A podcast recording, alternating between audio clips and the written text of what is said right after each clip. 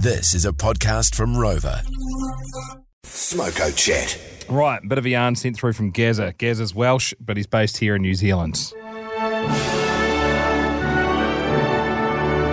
And he sent us uh, a bloody cracking voice message through to the Rock Drive Facebook page. And we like those. Yeah, I love them.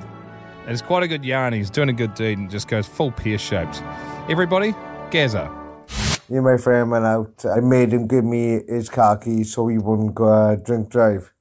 Uh, he went home to get changed. We went out for the night. And uh, as we were on our way out, I thought, oh, why not drive his car? As I was driving his car up the road, which was less than a mile, I crashed his car. People were uh, flashing me all the way up. I thought they were just waving at me.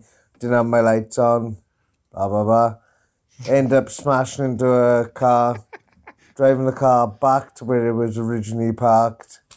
I thought that I'd done the right thing, and then on the way home, I was looking for the car. It wasn't there. When I woke up in the morning, thought, right, gotta right my wrongs. So when I was righting my wrongs, Can I just say he was looking for the car that he hit, and after he hit it, then he went back to look for it. It wasn't there. uh, grabbed a different colour bumper, diff- different colour bonnet.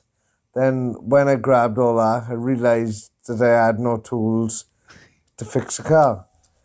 So I knocked a guy on the end of my street. Uh, he's a bald guy, which is legendary for knowing to pick car, car engines up with bare hands. Known, known for this. I knocked his door. I said, uh, "Excuse me, mate." I said, um, "Can you help me?" One of the boys crashed the car last night.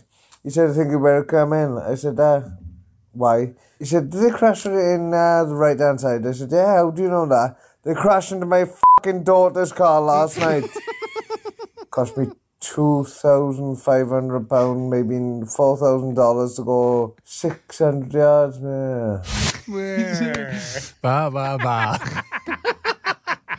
Cheers, Gary. Uh, that's great stuff. A lot of people probably want to listen to that again. The Welsh accent's thing of beauty. Like I Isn't said, it? It's the best could- one in the world. mate. You could read me a phone book. Is there a better accent?